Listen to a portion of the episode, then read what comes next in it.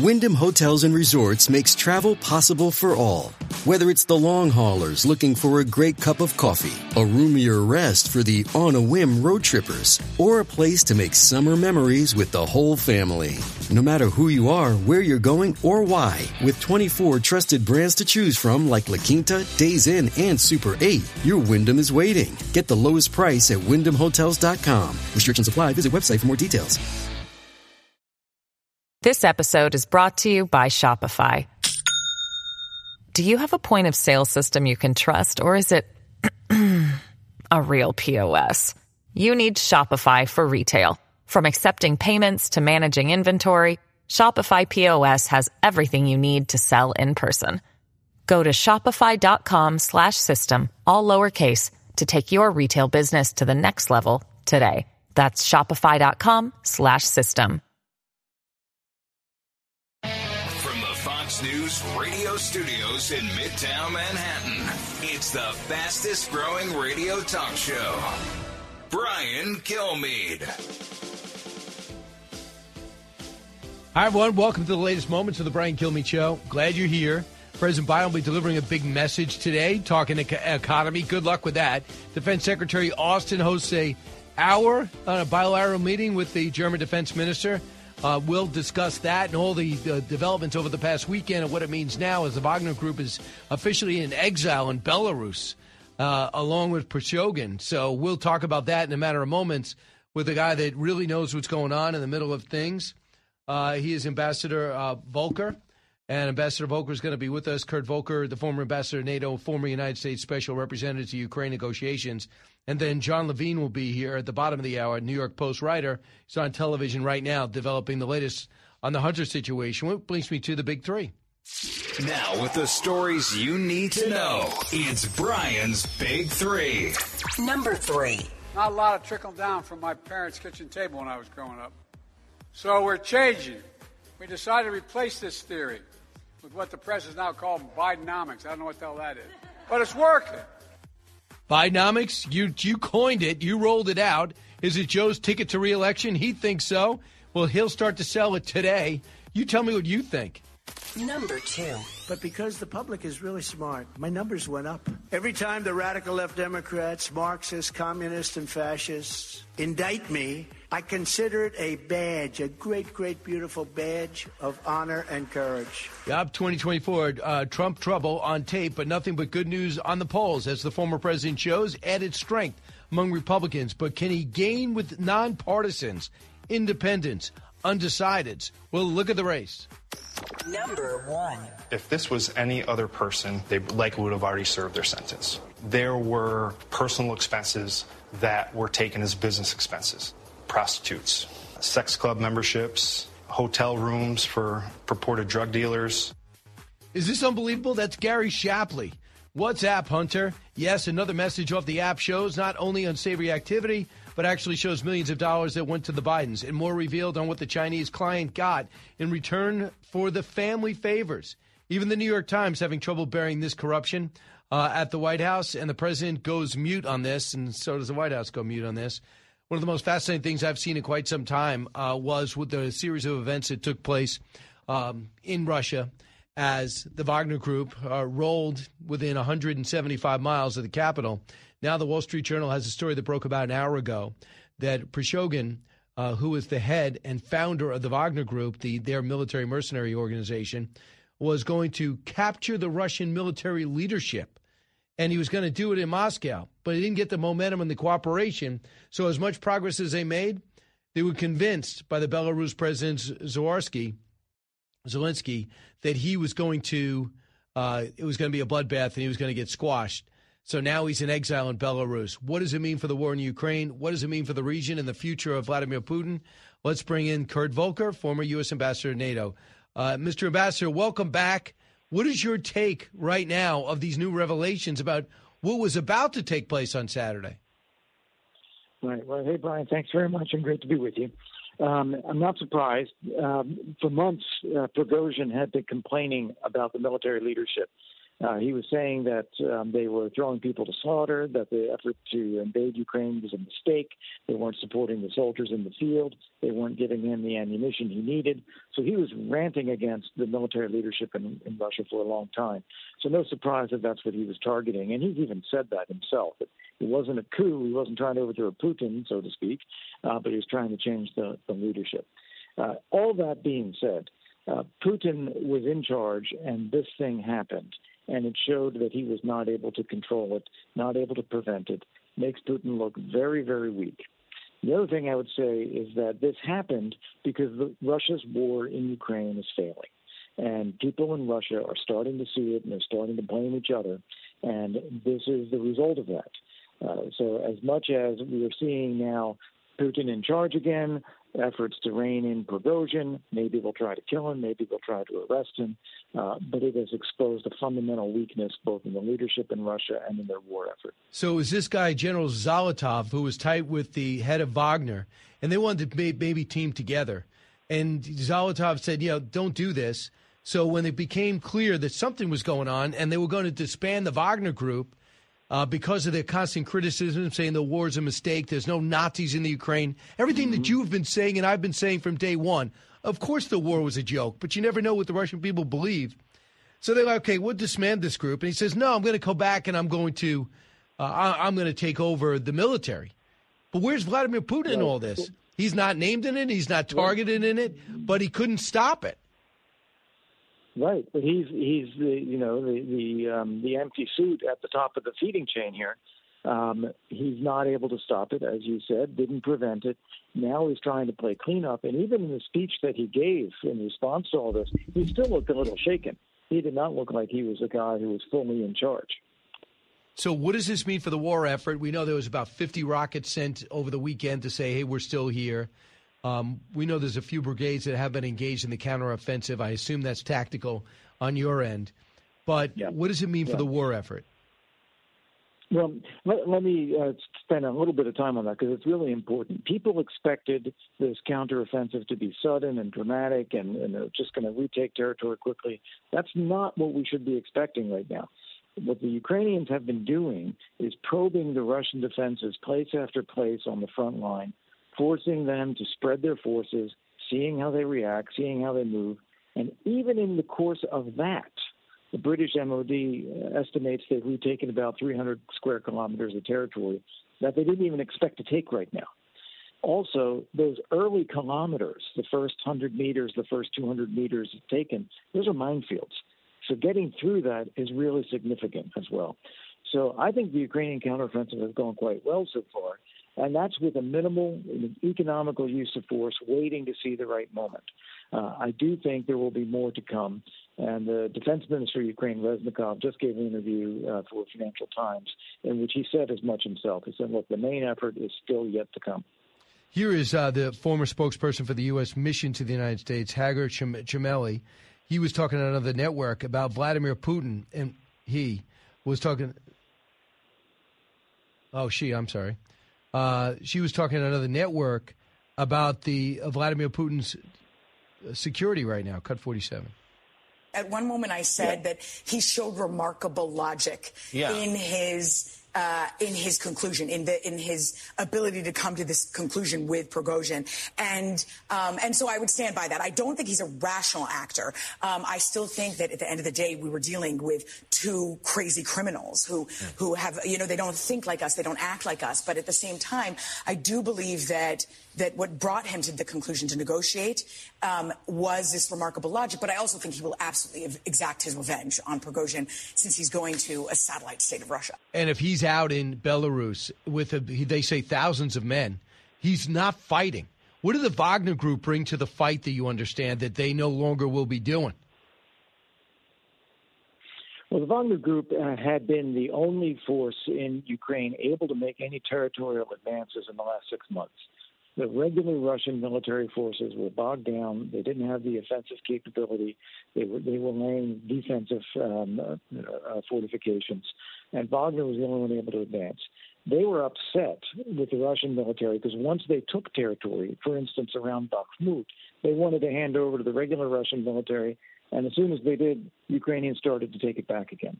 Uh, so with these guys off the field, and they've been off the field for about a month already, uh, Russia is purely in a defensive mode, and as we've seen, they've already started losing ground incrementally. I think that's going to accelerate. A um, couple other thoughts here. You know, if you're a Russian soldier in the trenches right now and you see this going on behind you, uh, a rebellion in Russia, Prigozhin calling out Putin, saying the whole thing's a mistake and the whole thing's a failure, uh, you don't really feel motivated to stay in that trench. you don't want to be the last one to die in a war that's going to be lost. So I think that there's a lot of soul searching going on inside the Russian military right now. What are they doing? So, what do you think China's thinking? Uh, China is very interesting. I've always thought that China is holding back in what it could have done to support Russia. They don't like this war. They don't like uh, Russia generally. They look down on them as a declining power. Don't take care of the state. Don't take care of the people. And now they see that Russia is actually, you know, weaker than they thought, less reliable than they thought, probably losing this war. And just yesterday, the um, Chinese ambassador in the European Union was saying that, look, they support Ukraine back in its 1991 borders, the original recognized borders that Russia had twice recognized as Ukrainian territory. Um, that's what China thinks is a reasonable outcome as well. Not surprising because they feel that Taiwan is part of China and they want others to recognize that. They are taking a similar position with respect to Ukraine and all of its territory. Very, uh, just amazing uh, series of events. Ambassador uh, Volker, uh, thanks so much. Lastly, there, uh, Will Hurd was on the other day, nine years in the CIA, and then mm-hmm. Lindsey Graham the day before on television. He's, they're frustrated. Uh, they said, "Get just stop worrying about escalation. This proves it. Get them the ATACMS. Get them the F-16s. What are you waiting for?" Others who I also uh, respect, have said, you know, let's not make this uh, too crazy. Let's make sure they're not hitting inside Russia. Ambassador, where do you stand? Uh, I'm, I'm very much in the former category here. Look, if Putin could escalate right now, he would be doing it.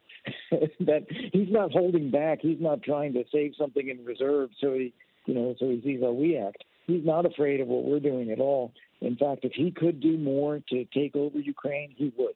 Uh, so we shouldn't be worried about that. Uh, I also think that um, this idea that he might turn to nuclear weapons, uh, look at what just happened with Prigozhin. This was actually a threat to his regime. But who would he have used nuclear weapons on? Russians? So it it just strikes me that we are deterring ourselves for mm-hmm. no good reason we actually ought to be helping the Ukrainians end this as quickly as possible. Just get them there. It takes too long. People are dying in the meantime. Yeah. Uh, and lastly, what about as the nuclear Russian, plant? Yeah. What about well, the nuclear plant yeah, inside? interject. Yeah, on the on the nuclear plant, uh, I think we should be preparing ourselves for Russia blowing up this plant. Um, they are probably going to get surrounded in that area. Uh, I think that's what the Ukrainians intend to do: is cut off the forces and then try to let the Russians leave. But I would not at all be surprised if on their way out um, that they decide to blow up the plant like they did with the dam, um, that just as a scorched earth policy. Uh, very much possible. They do that, don't they? Poison their own people. There's this thing called wind, and doesn't the nuclear, yeah. uh, the Chernobyl after isn't this Chernobyl revisited? Uh, absolutely, but I, I think that this is the kind of thing that the Russians would consider doing just to spite everybody. Um, they don't care about their own people either all that much. And they would try to blame the Ukrainians for doing it. They'd say, hey, these, these guys attacked it. You know, they blew up the plant. Uh, very cynical, but I think we should be preparing for that just in case. Ambassador Volker, thanks so much. Keep us up to date on how everything's unfolding over there. Appreciate it. Thank you, Brian. 1 408 7669. I'll be able to take some of your calls shortly. Uh, and then we're going to continue to. Uh, first, I'll outline what we've learned about the Hunter Biden investigation, bigger and more precise than anything I thought uh, would come out, has already come out, and things are changing rapidly. Keep it here, Brian Kilmeade Show. Politics, current events, and news that affects you. Brian's got a lot more to say. Stay with Brian Kilmeade. This episode is brought to you by Shopify. Do you have a point of sale system you can trust, or is it a real POS. You need Shopify for retail. From accepting payments to managing inventory, Shopify POS has everything you need to sell in person. Go to shopify.com slash system, all lowercase, to take your retail business to the next level today. That's shopify.com slash system. Out of the gates and ready to go. Hey, it's Hutton with Withrow. Hot Mike is here on the Outkick Network. We've got your afternoon covered with the latest sports discussion, and it's available wherever you find your audio. Daily analysis and news. He is hot. I am Mike. Actually, my name is Chad. His name is Jonathan, but you get the picture. We're going to bring it every single day. Whatever you want to call us, we'll respond to. We just want you to respond to what we're dishing out every day. And while you're here, we hope you subscribe to the podcast, like, subscribe, and share.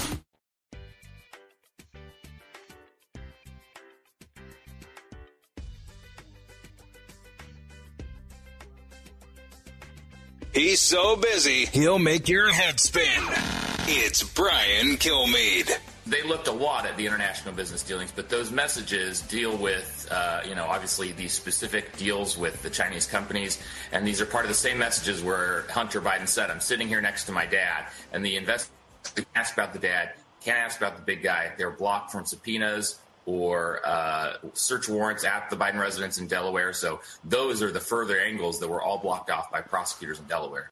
Here we go. That's Tristan Leavitt. He's the attorney for Gary Shapley. Who is Gary Shapley? One of the whistleblowers inside the Hunter Biden investigation, apolitical, but sees as an IRS investigator, he saw that ball being dropped and that David Weiss, in charge of this investigation, that Merrick Garland keeps saying is the ultimate decider, was not. And he's got six witnesses to show, to back up his story that David Weiss announced in a meeting, three of which are FBI guys, and I'm not making the ultimate decisions.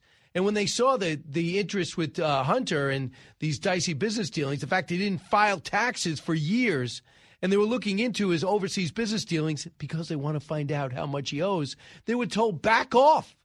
Really, back off? What do you mean back off? Told not to go into the big guy stuff, not to go into the laptop to any degree. Here's more. Cut two. Yeah, he's been treated very differently. So we submitted you know, we've we've we haven't focused a lot on that because the key thing is the information that he's brought forward. But you know, there there have been definite repercussions at his agency, which continue to this day, and so we're hopeful to see remedial action there. But Gary's point all along has been this isn't about me. This is about the information right. there, and of course, Attorney General Merrick Garland has tried to make it about you know Gary Shapley versus the Attorney General. And what happened is Shapley was up for a raise and a promotion, got neither because he made it clear I'm not comfortable with this. You ever talk to an IRS investigator? They're relentless. And when you hire 87,000 more, that's going to that's not just to focus on billionaires. And Shapley, by the way, two things have blown up on President Biden. Number one, the guns. Don't tell me about guns and background checks when your son just skated by lying on his form. Number two, too many people and the rich uh, the rich pay too little. They're only paying 8% on overall taxes. Well, there are write offs in this world. And when you do an investor and you go into the market, there are certain unrealized gains because they go up and down until you cash it in. You don't pay taxes on. So he goes in front of these union audiences and talks about how the rich don't pay their fair share. What about your son and you? You made tens of millions of dollars. We don't know where it is, and we're not allowed to investigate until now. So you lost two arguments. Good luck with your Bidenomics speech and your rollout as you try to get more years. Here's um, more about Tristan from Tristan Leavitt on David Weiss, cut three. Well, there were six witnesses there. So two from the FBI, two from the IRS, and then two from the U.S. Attorney's Office for Delaware. And we've, you know, again, that that information was documented contemporaneously by Gary. His supervisor agreed in email. And so that's been what the focus has been for the past few days. But now the New York Times says that they've independently confirmed that California also, uh, you know, uh, refused to bring charges this this takes it away from Gary. This is it's clear now. Others are figuring out that what Gary's brought forward is the beginning of a further investigation, but it's about right. Weiss versus Garland and and the substance that's there because Weiss was clearly blocked. So he's blocked, and then you see the WhatsApp messages that show and reveal the Biden family dealing as he was vice president and after with our enemies.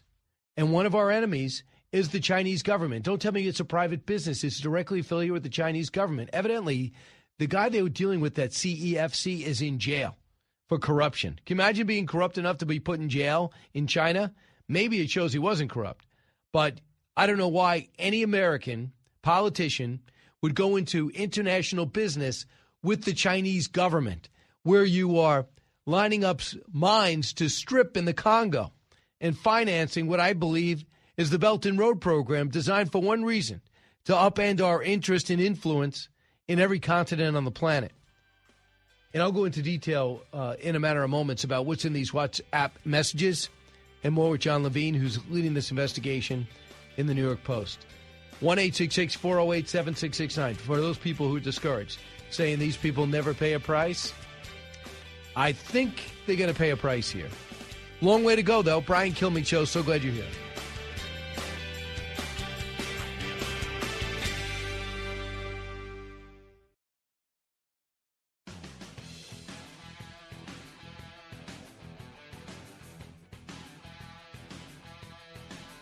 Information you want, truth you demand. This is the Brian Kilmeade Show. If this was any other person, they likely would have already served their sentence. There were personal expenses that were taken as business expenses prostitutes, sex club memberships, hotel rooms for purported drug dealers. How much did Hunter Biden owe in taxes? So from 2014 to 2019, it was $2.2 million and he's paying almost nothing to that. That's Gary Shapley, the whistleblower, IRS investigator. Great record, and sitting down with CBS. He's going to sit down with Bret Baier tonight and expand it. Some clips are now out. We'll share it, but we're just trying to find out what Hunter Biden was doing. And don't let anyone dissuade you and distract you by saying, wait a second, he had a drug problem. Why are you mocking him or why are you jumping on him? He's finally beaten it. It reflects on his dad and the influence that he used uh, in order to get what he wanted, millions of dollars from other countries, like in China's case, clearly an enemy of the United States, doing illegal stuff. Uh, you and I do that. You guys do your taxes lately? You know how uh, militant your accountant's been?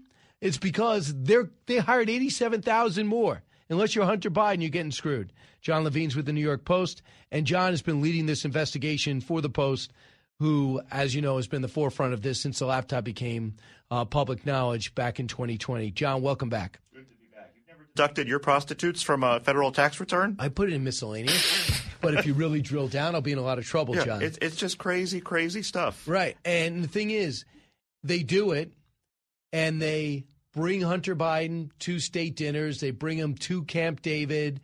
He is mocking this whole process. Impunity. Impunity. It, even in the best case scenario, he is a self admitted tax criminal. Self admitted, he pled guilty. And a day or two after that, or you know, a day or two after coming to that deal with the DOJ, suddenly he's at a state dinner with Merrick Garland. Suddenly he's at Camp David. Give me a break. Even in the best case scenario, why is the president consorting with a self admitted tax criminal? I ask you. All right. So these uh, the WhatsApp text messages are damning. And what they say is they were written by Hunter Biden as he worked business deals with a Chinese energy company. Right there, if I cared about my future and that was my son and I'm going to run for president thinking about it or worried about my reputation, I go, yeah, don't don't go with China. That's a that is a direct link to the Chinese government. I know you might think they're a separate entity. They are not. You're going to make me look terrible. Don't do that. But he does anyway. In messages dated August 2017, so Trump's in office, the first son pushed a $10 million push they need $10 million to be invested annually into a joint venture with CEFC China Energy Company and 5 million proposal um, proposal uh, new to me and not acceptable obviously he said he wanted 10 not 5 some more exchanges on the WhatsApp. The Bidens are the best. This is the greatest quote ever. The Bidens are the best. I know at exactly what the chairman wants from this partnership. What are the Bidens the best at, John? And why does the plural mean plural. so much? It's not I'm the best at, it's the Bidens. So, I mean, there's multiple Bidens involved here. What Bidens are we talking about?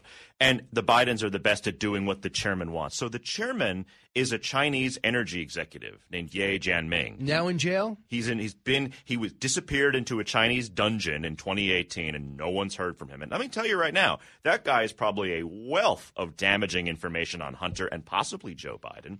And I'm sure as we speak, or probably years ago, the Chinese have pumped them for infor- him for information. And, you know, what do you know about Hunter? What do you know about Joe? No yeah, question. Yeah, there's no question. So what happens is they're wrestling over the fact the CEFC is going to give him five instead of $10 million. And he writes, Hunter tells the CFC associate, his name is Gongwen Dong, aka Kevin. That's his nickname. The Bidens are the best at knowing to doing what they're doing. And then he says, I'm tired, Kevin. I can make $5 million in salary from any law firm in America. If you think it's about money, it is not. The Bidens are the best. I know exactly what the chairman wants. Exactly. I know exactly what I need to do. I it's like it's like part subservience and part shakedown. Can I can I just like you can't even fathom. Imagine if there was text from Trump Jr.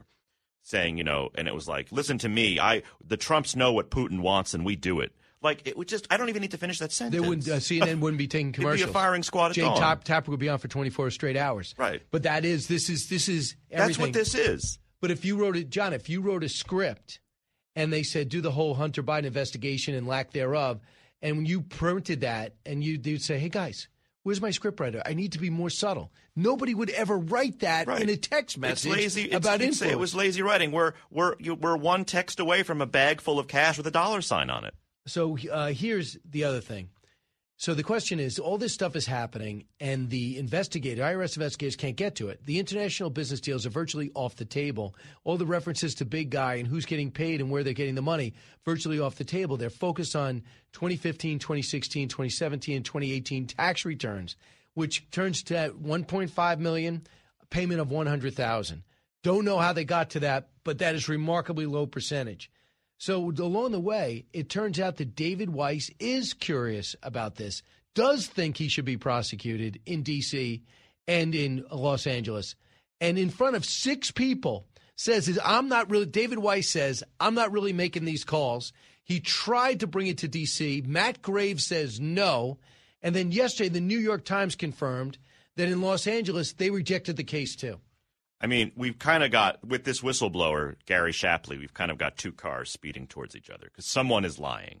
You know, he says that the investigation wasn't allowed to proceed into various jurisdictions and that they wanted to charge other stuff, and Weiss wanted to be named to special counsel. And Garland has said under oath that Weiss was given free reign to do whatever he wants. And it's a it's a crime to lie in a federal whistleblower complaint, and it's a crime to lie under oath. So not only is someone lying, someone committed a crime. But I have to tell you, I find the whistleblower very, very credible. He's a career IRS man. He has no history of political involvement. And let me tell you, if he went on this limb and he just made this all up, they're going to throw the book at him. He will end up in some federal jail cell dungeon for some max sentence. You'll never hear from him again. He has a lot to lose by just going on a limb and lying. So I, again, I find him very credible. So is David Weiss going to put his hand on the Bible and lie? I think ultimately we need to hear from Weiss, and we need to we need to get him under oath in some kind of official setting where it's like, look, I, he he wrote a letter to the House Judiciary Committee saying that he was given you know free reign to do what he wanted, basically confirming what Merrick Garland said. But he needs to be confronted with the facts that that are increasingly coming out and and asked, you know, how do you square this? And my hunch is you get to the answer through paper and documents. If he tried to be made a special counsel and was rejected, there's going to be a paper trail of that. If he tried to bring charges in different places and was and was prevented from doing so, there's going to be a paper trail. well, the trail. New York of that. Times found it today. Let's keep finding more paper. Gary Shapley was uh, sat down with Bret. They released a couple of clips. Here's uh, the one where he talks about the Hunter investigation, never front and center. Between April and June of 2020, we uh, we drafted an affidavit to execute search warrant in a couple different locations, and the prosecutors at the time stated that probable cause had been achieved. But as we, we moved closer to the election, um, it just seemed like they kept putting it on the back burner, and they eventually didn't allow us to do that search warrant, even though the legal requirements to execute that search warrant were met. Your thoughts? You just you get a glimpse into why this investigation took six years. There was such a probing energy to to do more, but it kept being stymied. And it, it goes out with a whimper, and you hear snippets like this.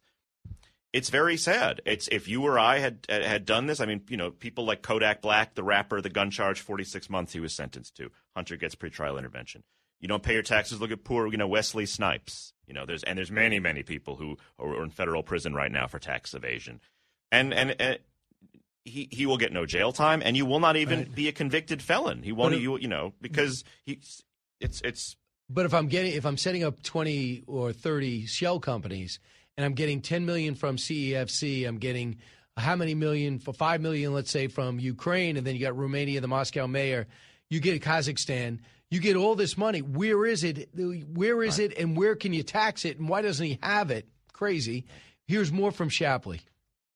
There's still you know outstanding uh, tax due and owing above that six hundred and twenty thousand dollars that because of this this deal they'll never uh, they'll never recoup. The most substantive uh, uh, uh, felony charges were, were left off the table. Which would have been what? Which would have been uh, evasion for 14, false return for 18 and 2019. So all left. We'll find out. I'm not sure Jon Levine with New York Post here. John, I'm not sure. Can you reopen his plea deal? I mean, before you accepted, you could blow it open. Merrick Well, Garland, now uh, that he knows this, shouldn't he be? Be- Shouldn't he be hands on now? a federal judge has to accept the, the plea deal, so that that remains to be seen. But it, it, as far as I know, they exp- you know Hunter Biden's lawyers say this is over. This is a done deal. So they they're very confident that this is done, and I, I have not seen anything to incline me against that opinion. I, I feel like Hunter is going to get away with it, at least for now. Yeah, but the thing is too, and, and what I get to, and you must get this, is uh, when is someone going to pay for their crimes? It just seems like you go after Trump and everybody else gets ignored, and it gets people extremely frustrated, and people see the double standard, and it it makes people not trust anything. This will ultimately have to be adjudicated in 2024 by the American people. That's it. If Biden is reelected, I have a feeling you'll never hear about Hunter Biden ever again. But if a Republican takes the White House, I think there will be a lot of pressure for some kind of special counsel or some effort to reopen this investigation, both into Hunter Biden and to Joe Biden. Yeah, it's, it's just crazy uh, that the New York Times and CBS is now on top of this. So, looking at both these things and the fact that Joe Biden will not sit down for an interview, he will not do a press conference, took one question with the India prime minister, will not have his press secretary answer a single question, yet you want to get reelected. I just don't see those things. At one point, you have to sit down with Stephanopoulos, Chuck Todd, or somebody if you don't want to sit down with Bret Baier. If he was a lame duck president and he was going off into the sunset, maybe you can get away with that. But he is going to have to face the music sooner or later. And I'm sure that's a discussion that's currently ongoing in the White House. Here's what Donald Trump said yesterday. Cut eight. Joe Biden is a compromised president, and that's why nothing happens with China because China knows how compromised he is. They have full control over our president. Given the millions of dollars his family has received, it's no wonder Biden doesn't seem to mind that China has opened military installations. This is not even believable. In Cuba. Four. I mean, And where we have Gitmo in right where Miami, 100 miles away. that Chinese businessman, Ye Jianming, who's in a Chinese prison, we don't know what he knows, and he's there. They've got him. He's a, he's he's a major intelligence asset for them. I I don't. I mean, obviously, former President Trump is being a little hyperbolic, but we don't we don't know how compromised President Biden could be. That's But- part of the problem. You know, I'm just thinking, Jon, out loud. Do you remember when President Biden was a candidate and he was asked in a town hall about China? He goes, Come on, man. They can't even eat our lunch. Yeah. So, what did he know about China? Was that really his uh, take on China? Or was that something he was prepared to make his policy? Don't worry about China. They're a partner, not an opponent. Yeah, come on, man. And malarkey. I love my son. It, these are just dodges. I mean, you, there has been a very weirdly tepid, feeble response to Chinese aggression. It, like, look at the spy balloon. We they knew about the spy balloon. They weren't going to tell anyone about the spy balloon because they didn't want to upset relations. And then we only knew about the spy balloon because someone in Montana just saw it. And then they mm-hmm. had to admit there was a spy balloon. Oh, but there was actually a few spy balloons. And and then we visited, you know, Xi Jinping anyway in in Beijing just just Begged last for the meeting. Begged for the meeting. So I it's you have to wonder these very feeble responses to overt aggression by China and again, we don't know the extent of this alleged compromise, but it makes it, you ask questions. And you can contrast it with so Trump was saying some things that were always complimentary towards Putin, but what did he do? Pressure NATO to pay more against Russia.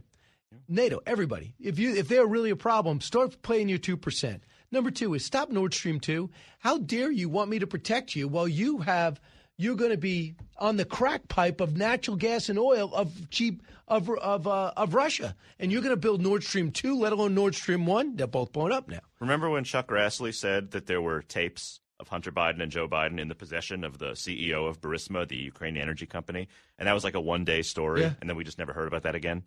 And that this is apparently something that is in an FBI document that comes from a confidential, credible FBI source, and there was just zero interest from the media, from from Democrats, from just many quarters of the of official, you know, DC to look into that further. And that is That is so much more.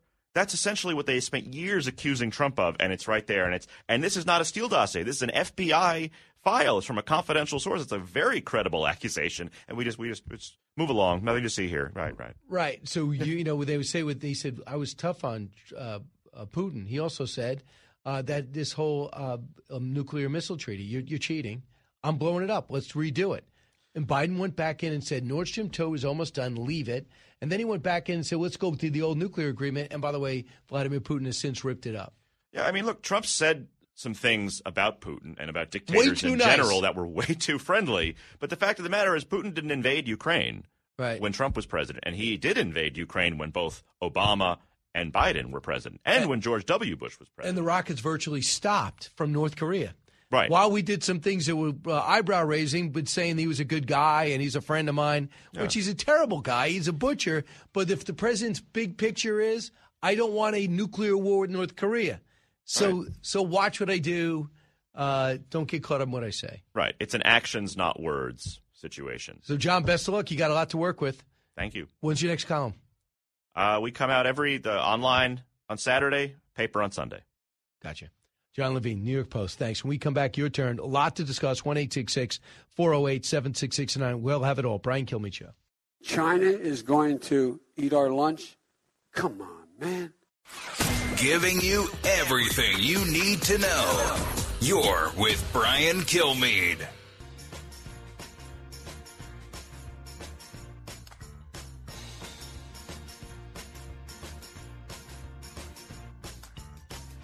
From his mouth to, to your, your ears, it's Brian Kilmeade. In New Hampshire, we have a 47% to DeSanctimonious with 13%. And by the way, he's holding he's holding an event right now, which is considered not nice, you know, because candidates go through. It's not really nice, but he's holding an event right now to compete with us. There's only one problem: nobody showed up. So he is uh, angry, uh, is President Trump at Governor DeSantis for even running he did pick up two points. He's now got 19% just for DeSantis, but uh, Trump is at 48% over in New Hampshire. And it looks like uh, Chris Christie's a solid third with 6%, but that's way down, obviously. Trump is still ruling the roost. They are all hoping, it seems like now, if the polls are reflective, truly reflective of people's sentiments or Republicans' sentiments, they are waiting for a case to break against Trump and a conviction to come down. Uh, these indictments to work forward, for him to be stuck in court, for revelations to come up that will separate himself from most Republican Party. And so far, we haven't seen it.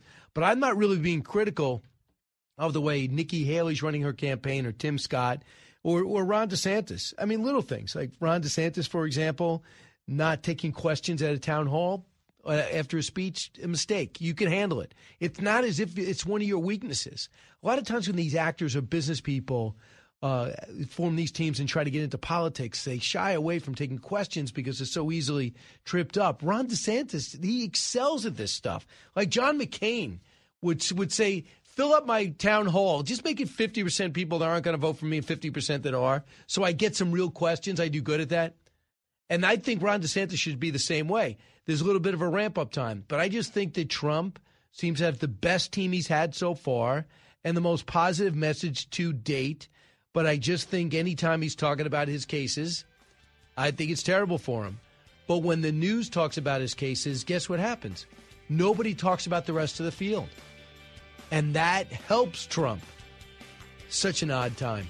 Such an odd series of circumstances. You have comments, briankilmeade.com. Click on comments on my website. I'll get to them. Thanks so much for listening, Brian Kilmeade Show.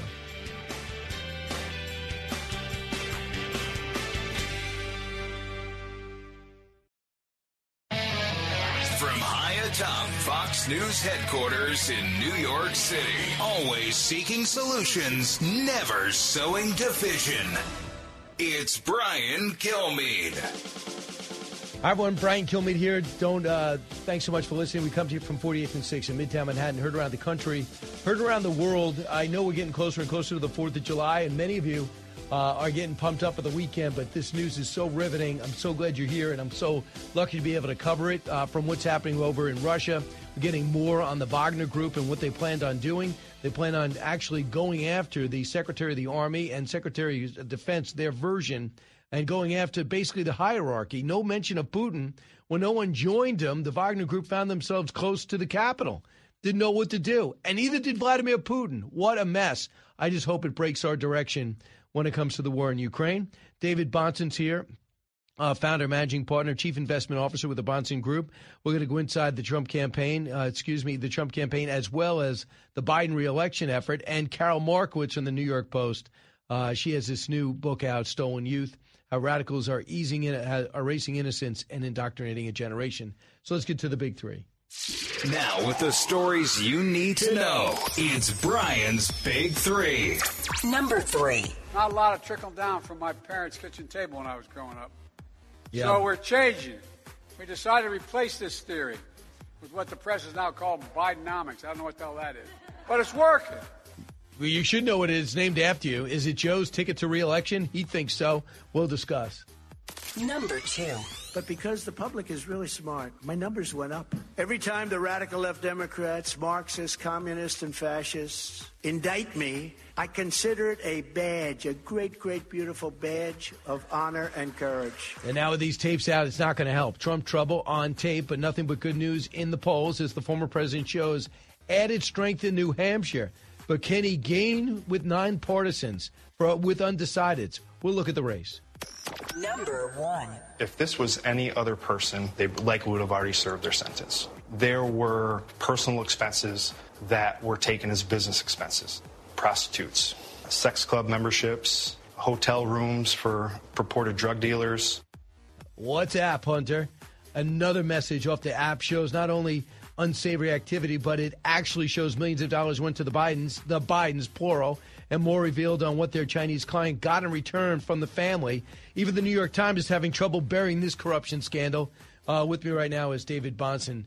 David, do you think that the mainstream media outlets like CBS covering the whistleblower, like the New York Times today, buried in, I think, the, the 26th uh, paragraph, are going to be forced to look at the finances of the Biden family once and for all, where they, they were actually protection racket in 2020? I certainly think they should. Whether or not I think they will, it's a tough bet to make. These people have had an incredible resilience at getting away with their uh, lack of integrity. They ought to help. It, well, and, and, and there, there's a whole entire ecosystem behind it.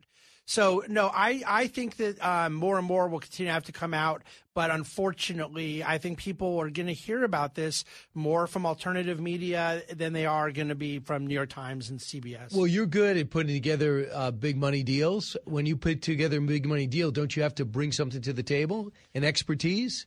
Uh, of course, and and that's the way free enterprise works. People have to produce goods and services that meet the needs of humanity to do deals. Having layers of entities, LLCs, and corporations, that stuff doesn't have to be nefarious. The problem here is, as you point out, Hunter didn't bring it to the table, except for what everybody knows that no one's denying it. Hunter was there because they wanted access to his dad. The question is whether or not they got access to his dad. But that Hunter was selling at least pretend access to his dad is not even up for debate anymore. All right, let's talk about what they were going to run on. Starting today, it's going to be Bidenomics. They want to embrace the brand like Reaganomics, only the exact inverse. They're going to build from the bottom up and the middle class out. Is that an economic principle that you've ever heard of? No, but I don't think that they have a real principle at play here. I think they have a political messaging, and three and a half percent unemployment usually gets you reelected. So the low unemployment is the good side. The bad side is that could change because they seem determined to put us into recession. They seem determined to tighten credit enough. Uh, I think very misguided policy from the Federal Reserve. Part of me, when I hear this stuff, thinks that they know something we don't know from the Fed because they cannot have this kind of confidence on an economic message next year and believe the Fed's going to hike two more times. 33% approval rating when it comes to the economy. I don't care what what group you go with, Gallup or Reuters. This is where he's been really for a year and a half. If it was just about unemployment, it would be 66%. But can I make a point? Look at what happened in the midterms they also won basically every close race. So they don't favor well. But the they economy. ran on abortion. Now they want to run on the economy. Well, that's the point. Is that uh, the economy generally is a huge message, and the culture war issue is a huge message. I think they're just banking on trying to go in a personality issue on the candidate. So, David, listen to the expanded definition of what Bidenomics is. I'm pretty sure you saw it in your home. what I saw in mine. Not a lot of trickle down from my parents' kitchen table when I was growing up. So we're changing. We decided to replace this theory with what the press is now called Bidenomics. I don't know what the hell that is. But it's working. Let me tell you what it's about. It's about building an economy, literally, not figuratively, from the bottom up and the middle out, not the top down. Because when the middle class does well, everybody does well. Go ahead. Look, uh, income uh, wages have grown for lower income people, but that started under the Trump administration. That started with corporate income taxes, uh, tax cuts that resulted in higher wages for low wage earners. Uh, low, wa- uh, uh, excuse me, wage growth has continued in this administration. I don't think it's because of their policy, but they'll try to take credit for that. Unemployment's low. I just think that comment you started with has got to be addressed. It didn't trickle down my kitchen table. Why not? It trickled down to everyone else's kitchen table. What do you think four and five percent real GDP growth in the 80s and 90s was doing? Of course, it trickled down. That just isn't true. Uh, and Joe Biden seems to me to be a very successful, wealthy man. So I'm pretty sure things trickle down just fine for him. Right. Uh, he's talking about his parents, but I'll tell you what, the thing, main thing is, too, is that if you really want to resonate, you got to do what Trump did. And that is talk about bringing manufacturing back, talk about bringing these jobs back. We got to start making things in this country. Yeah. And the, I think you could absolutely run, legitimately run on on decoupling from China and de-risking first. And what's interesting is if he had political courage, he would point out he hasn't changed much of that stuff. They didn't get rid of the tariffs. They haven't really altered a lot of the actual policy side, but he can't say that because then he has to give credit to the predecessor, right? So he's in a, a tough position there politically. I think that the unions all backing him is shameful. They know he is not a good president for blue collar workers. However, they have a partisan loyalty with the Democratic Party, and that needs to be broken up. Uh, the real economic message will come down to both Republican and Democrat. For 20 years, they've spent like drunken sailors. They've grown the size of government, and someone has to pay those bills. And that is not what anyone wants to talk about in an election, including President Trump. That we have, he doesn't want to talk about Social Security, Medicare, but we have $32 trillion in national debt, and economic growth is half half of what it has been for 70 years. So, which pretty, uh, we had we're growing about one percent now, right? Yeah, and it's average one and a half percent. But from World War II up until the financial crisis, it was over three percent, and that's net of inflation. So he says once the American people get to see everything he spent on, you know, with the uh, indu- with the Inflation Reduction Act, comically named, mm. uh, with the infrastructure, when they see that, that's going to be the boon he's looking for. That's what he wants to bring attention to. What's well, your thoughts? Well, he'll need to run for president then when he's 90 because most of the spending of that um, crony infrastructure bill is over 10 years. So he'll have to run for president when he's 90, which at this point I wouldn't be surprised if that's what they plan to do. What about just the principle, uh, the principles of economics? When you say you want to build from the bottom up, that, that's socialism. Well, it also, need... it's kind of actually I think it's incoherent. What does it even mean? He said it from the bottom up and the middle out. Um, look, bottom up, it, it, just isn't true. You don't mean that people at the bottom end are going to create the jobs. You mean people at the bottom up are going to get the jobs. They're going to come from entrepreneurs, which means risk takers, which means you need a culture of risk taking, and it is top down. And there's nothing wrong with that. It isn't class warfare. You're talking about people that have capital are willing to invest into a venture to build something new, and they hire people to do it. That's bottom up and top down. That's what classical free market economics is. Kevin Hassett weighed in. He's a key guy. Came back twice with the Trump administration. Cut 36. I think that the one thing that Bidenomics has so far accomplished, although it's not really uh, credit to them, is that we haven't fallen off a cliff yet. Uh, but if you look at the data, you can see that it's getting really, really close to the cliff. And so there's this thing called the WARN Act, where uh, companies like Ford have to give you 60 days notice if they're going to have large scale layoffs. And the WARN Act warnings are the highest we've seen since the Great Recession, you know, back when Ben Bernanke introduced quantitative easing. And initial claims for unemployment insurance have started to go way above 250 and sort of stay there. And that's another sign that we're about to sort of drop off the edge. So, your thoughts? You look at those numbers too. Yeah, we're at 260 on weekly unemployment claims the last three weeks. And uh, I do think it's possible unemployment ticks higher, but 3.5 going to 3.9 isn't going to get a lot of attention. The main problem is we're not growing. You can't have corporate profits stagnate. You can't have new job hires. You can't have a lack of business investment into new projects. It's that low confidence. That's the part I loved most in the Trump administration. 2017, small business optimism flew higher. Okay, look, I work in public equity markets. I'm a professional money manager. There's 3,000 publicly traded companies. There's 3 million small businesses. So, so what you need right now, I don't. If Facebook's firing ten thousand people, I mean, I, I hope they all get new jobs. Most of them will. It's small businesses, it's family businesses. That's where the heart of the economy is, and I don't think Biden has any message for them. I don't want to say we need a president to run the economy. I think presidents always get too much credit and too much blame, but they bring it on themselves by doing stuff like this, bragging about everything. Ultimately, uh, Kevin Hassett, by the way, is a good friend of mine. He's exactly right. It hasn't fallen off a cliff, and that's what they're trying to run on. That's a weird message. Vote for us. We didn't fall off a cliff. I don't know if they're going to put that in the bumper sticker. I'm not sure it's going to make the speech today, but he's got to go out and he's going to sell it, and they were embracing it yesterday. I don't want to bore you with a very uh, stale delivery of how many times they said Bidenomics and what they're going to run on, but I also think it's it's pretty evident – that the people don't feel confident. And in talking to the Trump people, they said the thing that's underappreciated about what they did was regulation. They said they, they did they were more proud and surprised by the results of the cutting of regulation.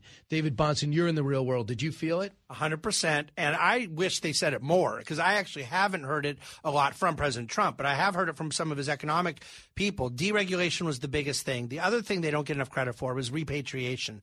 Uh, they, they thought it was going to be a trillion dollars that came back, and it ended up being 1.6 trillion. Of course, it worked. by cutting the corporate rate. People no longer said, "I have a financial. Uh, it's in my best interest to have my company located outside our." There's borders. no reason for companies now to have incentive to go uh, domicile in Ireland when their corporate tax rate has come down to 21 percent here. It's highly competitive, so they had to pay a tax hit to get cash back. They paid it, and then that cash moved back on shore, and it was hundreds of billions more than even the Trump people expected.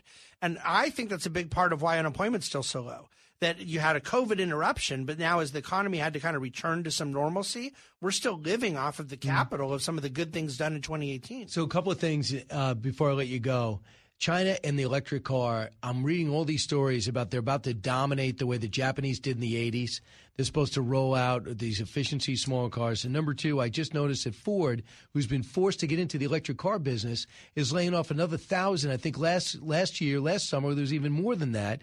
Ford is making this transition, but it's leaving the combustion engine behind.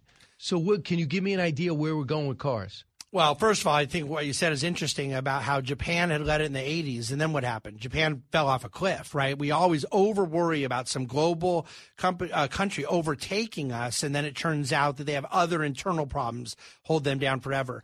I do think, though, that our own regulation, our own attempt to get both state and federal government in the midst of all this has totally screwed it up. Market forces will work for whe- whether it's going to be combustion engine or electric. It's the government getting involved in it that has distorted signals, incentives. We need to let the market work here. So, also, do you find it fascinating that GM and Ford have cut a deal on charging stations with Tesla because we have money aside to build our own that would have been incompatible? So instead, Elon Musk says, "I had an idea. Let me let's go cut a deal." So he cuts the deals with the big three. We have money set aside to build our own. So again, free market. That's right, exactly right. And, the, and I know he was subsidized, but still. Yeah, but but look, uh, he was subsidized for the electric uh, battery for the charging stations. I don't think he got subsidies there, but they built an infrastructure that has not been able to be built elsewhere. And with government money coming in a year later, there's absolutely no expansion of that uh, ecosystem at all. So when you when you uh, talk about what's happening over there, and I watch Jamie Dimon go over, I watch Elon Musk go over, I watch Bill Gates go over, and some other lower profile but impactful CEOs right before Blinken begged his way in. That bothers me. Am I being naive? Well, it's tough to talk about in a quick amount of time. I think that we right now have a very distorted conversation in our country about our relationship with China.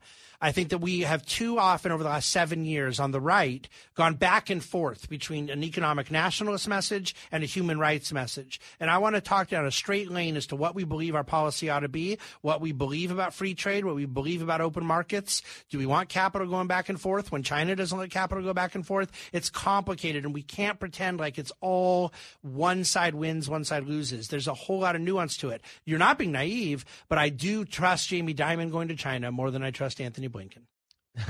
Good point. Uh, David, thanks so much. I appreciate it. Always great to come in the day that the Bidenomics gets rolled out because Yeah. I'm tingling because of the excitement. I appreciate it. Uh, David Bahnsen, thank you. Back with your calls in a moment 1 408 7669. Don't move. Thanks for making the Brian Kilmeade Show the talker's number three most important talk show in America. Eight, seven, six. How much higher can we go? The sky's the limit. And lift off with Brian Kilmeade.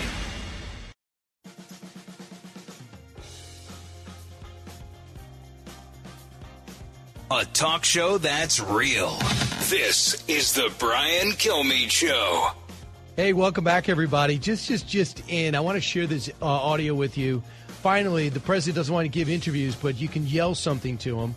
Here's what he said about Russia and Vladimir Putin. So, here we go. It's hard to tell, but he's he's clearly losing the war in Iraq. He's losing the war at home. And he has uh, become a bit of a briar around the world. Uh, and it's not just NATO. It's not just the European Union. It's Japan. It's, it's uh, you know, it's 40 nations. So he's losing the war in Iraq. I know. So Putin's doing pretty bad with that war. Right. in I didn't know he lost the war in Iraq. Uh, that's very interesting. So no one even corrected him. And of course, the chopper in the background. I mean, this guy, I mean, look at all the major events you want to talk to. Plus, you're running for reelection. Why aren't you taking questions? 'Cause he doesn't know, have well, now he's in trouble. Now every now he's going to have more than just Fox asking about Hunter, and he's getting more. So now it's in trouble, or he's got to have a pat answer. Did an investigation, have a plea deal. We talked to him, had a problem, whatever. Uh, I don't look at what I don't look at that gossip. I keep my I keep my nose to the grindstone. I'm, I got a lot to run in this country, and the wait for the Russia question. But how is he going to go for another two years, not taking any, not taking any questions at all? I mean, if the I don't RFK is giving a run for the money in the polls. Like, are they going to let that go? I don't know. I don't know. He's. He, I mean, the, evidently Democrats hate him. True. It's but- hard for them to hate a Kennedy, but they do. Well, do you think we're going to see some videos of Biden working out, doing push-ups and bench presses? I don't think it's possible. But No? they would love. They would have loved to have answered that because I guess he does pride himself on being reasonably fit. According to that FBI book, remember he likes to get totally naked and jump in the pool in front of the in front of the Secret Service. I don't remember that passage, but clearly you remember it vividly. Stay out of this. Karol Markowicz, when we come back on this and so much more. She's from Russia, by the way. Born Shipments, there. that's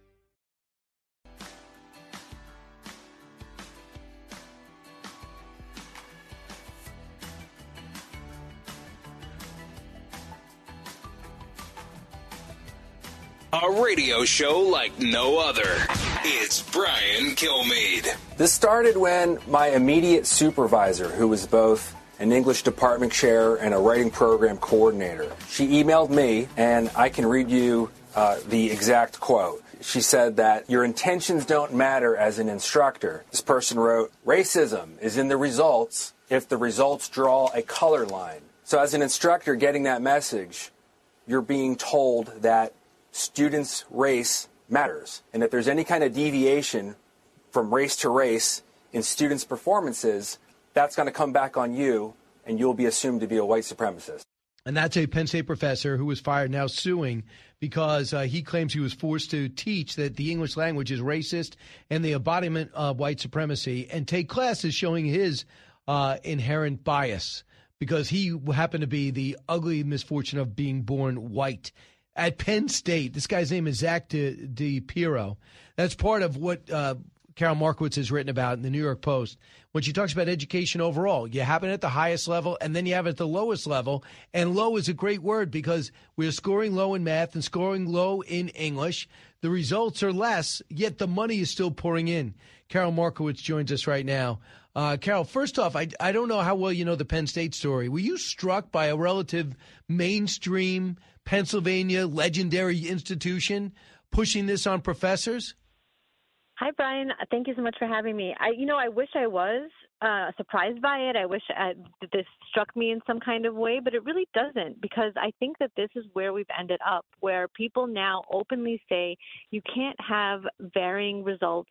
Um, you can't you know in any kind of way. Obviously you can never um, discriminate and that's that's good but you cannot have the results be different for people of different races. And the thing is and you know I, i've written about this overall but the problem begins in elementary school. It begins in middle school. It doesn't begin in college. Um, we're we're really um, black kids lose out on an education when they're treated differently than white kids. And that begins at a very young age. And that begins in the terrible schools that they're forced to go to because they live in areas without school choice. And then this extends into college. So I wasn't at all surprised. I've seen this happen for many years in many different ways. It's just that it's happening a lot more in the open now. And you talk about the math scores being the worst in 30 years and minority mm-hmm. kids suffering the most. And you call yep. this a basically a five alarm fire. Uh, and, That's right. And then the front page of the New York Post today, which is you know re- indicative of other major metropolitan areas, says that they're going to focus on demanding that teachers give kids two to five minutes just to think. really, just to think. We have uh, 40% of the student body with way too many missed days. We know 36% of the kids are on math grade, uh, math level on their grade, and 41% are reading at this at the right level when it comes to English in schools. Yeah. And that's the focus from the mayor. That's right. And what's so funny about that is three minutes of breathing. Like, it's not that I'm opposed to relaxing behavior for children. Fine if the breathing would do anything. But these kids are the other problem that we're having is this obesity epidemic.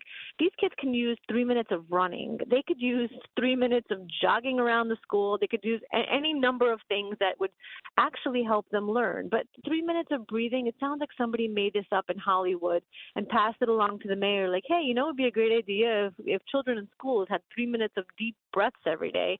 And this mayor is just so susceptible to advice from out of touch rich people that he just passes it along to our schools as if this is going to help anything. Right. Uh, we also have a situation in New York where they're going up to the pizza the pizzerias, and saying, uh-huh. "We are going to close, shut you down and close you up if you don't change the way you're cooking pizza from uh, coal and wood uh, to something different. It's a twenty thousand yeah. investment, unfunded mandate.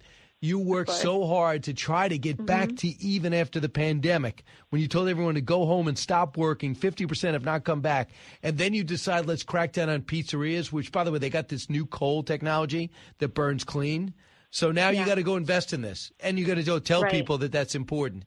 It's insane. Yeah like they've solved all the other problems and now they're they're dealing with this minutia. I think none of this is going to help the climate. I mean, John Kerry flies around in his private jet telling people how important it is to fight climate change. That's far more damaging than any of these pizza ovens. There's a story in the Post today about how you'd have to burn a pizza oven for like 800 years to to get to where John Kerry is on his private plane. And so, you know, I, I very publicly moved to Florida. One of the only things that I really miss about New York is actually the restaurants. I think that food in New York is amazing, but yet these restaurants are targeted for destruction by the officials in New York. It's not just pizza. You know, the other thing that they're doing now is um they're going to be forcing uh, an $18 an hour wage on delivery drivers. So I have restaurant owners in New York who tell me, you know, it's one thing to have $18 for delivery drivers. But the restaurant owners say, How am I going to get a busboy? How am I going to get a dishwasher? They're all going to want to go be delivery drivers. Nobody's paying them $18 an hour. So it's just this restaurant just world in New York is being destroyed by people who have never owned a business, who have never had a real job, and who don't understand how owning a business or running a business in the city works. And I, I just uh, one other thing that I just want to bring up on this, and that is uh, the benefit of charter schools and mm-hmm. the, there's money for it. There's buildings to be uh, filled up. There's minority right. families dying to do it. The results, uh, according to a Stanford study, are beyond reproach, and it gives you 16 hours extra of school a month for these kids. Right. So they get additional school, they get more discipline, and more diverse education and better results. And New York won't do it to the degree they should because teachers' unions put these Democrats in power. Put kids right. last. Yeah, they don't care about kids at all. It's all about what Randi Weingarten and her counterparts at other teachers' unions want. And that's in the piece that I wrote for the Post. I call them the arsonists who are pretending that they're the firefighters. They're not. They don't care about kids at all. They don't care about kids' education at all. You could draw a direct line from schools under the influence of these teachers' unions and the poor performance and the fact that they stayed closed for so long during the pandemic and and how influenced they are by the teachers' unions. And you have in areas where teachers' unions have a lot less less influence, you have better results, you have schools that stayed open more during the pandemic, and you just have a general sense that you know kids are being put first, that they aren't an afterthought in their own schools. Uh, you were born in Russia. Mm-hmm. Uh, I don't know have you have family there, but you might have a sense of the culture. Yeah. When we were watching those tanks and uh, and those on, on flatbeds and mm-hmm. that Wagner force between four and ten thousand moved to Moscow, what are your thoughts? I just, you know, I don't know what to believe in that story. None of it makes any sense to me. Why did he turn around? Why was he going in the first place? It just, all of that just, you know, I've always said every, all news out of Russia is should be taken with a large grain of salt. I just they know how to manipulate our news agencies. They know how to tell the story that they want told. And I just think that I, I don't really know what happened there. I, I know every, everybody on Twitter is an expert now um, in Russian, you know, relations, but I, I, I can't get a sense of what the point of that operation was or what it really means. Well, the Wall Street just- Journal says that they, they, he's going to take a move against the current generals in charge because they were looking to disband Wagner, but he didn't get the support he wanted. They stopped short. Now he's got his group over in Belarus, and they're being placed on a base there, which is crazy. Yeah. Right, but why would they want to? Why would they want to get rid of Wagner and if he's assisting in Ukraine? It makes no sense to me. I mean, I, that that was the the what he was saying publicly and in in his like little clips that were posted online that were saying that these generals were opposed to him and. I just, I don't know. I, I find it really hard to believe, and I, I'm not really sure what's going on there. And I, I- I'm worried that we're getting some, some real fake news from Putin and his friends. Yeah, I mean, do you remember living there? No, I came when I was a little under two. So my Oh, first memories are, are of being a refugee in Italy. That was the stopover point. Because you know, Brian, it used to be that you couldn't just get on a plane and come to America and, and say, "Hi, I'm here. Let me in." I heard that. Those are the good old days. so the the other big story in Florida is the president's documents. Now the president's moved to mm-hmm. Bedminster in New Jersey Yeah. and caught on tape saying what he was saying that is now out. I don't hear anything from Robert Hur's investigation of Biden, and there's a lot. I mean, it could be Right. anything. Could be Iran Contra to the latest with Hunter. And why was Hunter there where the Corvette Yeah. was, where the documents were? So now we're getting more and more about the Trump investigation. When he's told not to talk about it, we get more leaks Right. about it. Here's his uh, one Yeah. of his attorneys, Alina Habba, cut 13. 27. I can tell you who hasn't done any leaks and who has been listening to everything the judge said, and that's Donald Trump, who President Trump was told by a judge he can't talk about any of the evidence. So explain to me how then evidence is being leaked the week that Hunter Biden is getting indicted or, or uh, misdemeanor charges for things that he should have been going to jail for, let's be honest. And if it was a Trumper, would have gone to jail for. But nobody talks about that. What do they want to talk about? Trump, Trump, Trump, Trump, Trump, submarine. Oh, I know. Release a tape. Release a tape saying what? That the Presidential Records Act allows a president to declassify documents. He is the only person that has the power to single handedly do that. That's what the tape says. Your thoughts about what's happening there and the pressure the pres the former president's under?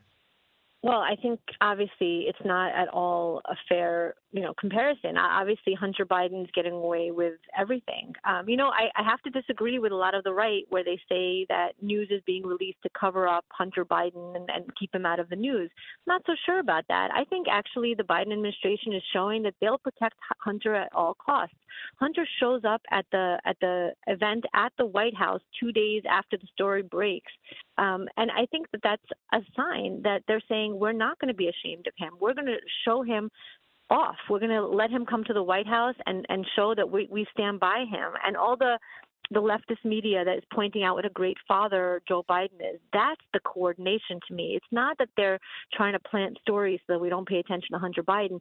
They're saying we're going to stand by Hunter Biden and we're going to make this all okay. And that to me is really just what totalitarian regimes do. They make sure that people know that membership has its privileges and that people in the in group and people who are close to the administration get to do whatever they want. All right, Karol Markowicz, thanks so much. Appreciate it. Thank you so much, Brian. Thank you. You got it. And uh, pick up her book. Uh, it is now out.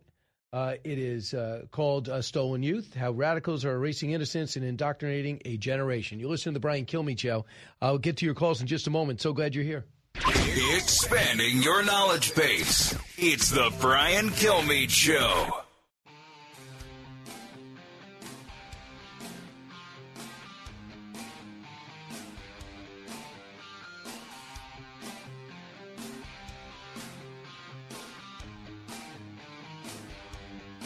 The more you listen, the more you'll know. It's Brian Kilmeade. I documented exactly what happened, and it doesn't seem to match what the Attorney General or the U.S. Attorney are saying today. Shapley provided lawmakers this contemporaneous email he wrote after an October meeting last year. Shapley says Weiss told him the opposite that Weiss is not the deciding person on whether charges are filed. It was just shocking to me. Shapley, who is still working for the IRS, told us that even before President Biden took office, he was directed to avoid leads involving Hunter's father. There were certain investigative steps that we weren't allowed to take that could have led us to President Biden.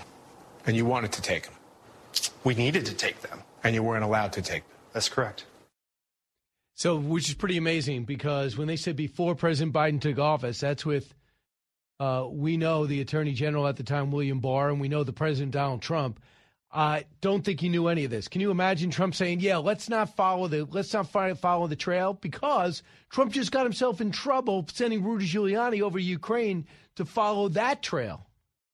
Yeah, I mean, it is an interesting point. Um, I mean, has Bill Barr explained that before? They were saying there might be some procedural things in place that would have made it difficult for him to find out that the FBI had authenticated a laptop about a would-be presidential candidate? I think regarding the IRS, the um, the IRS investigation into Hunter, but um, I mean, I don't recall hearing Bill Barr on this issue specifically. I know a lot of the times though he does say he can't speak about things.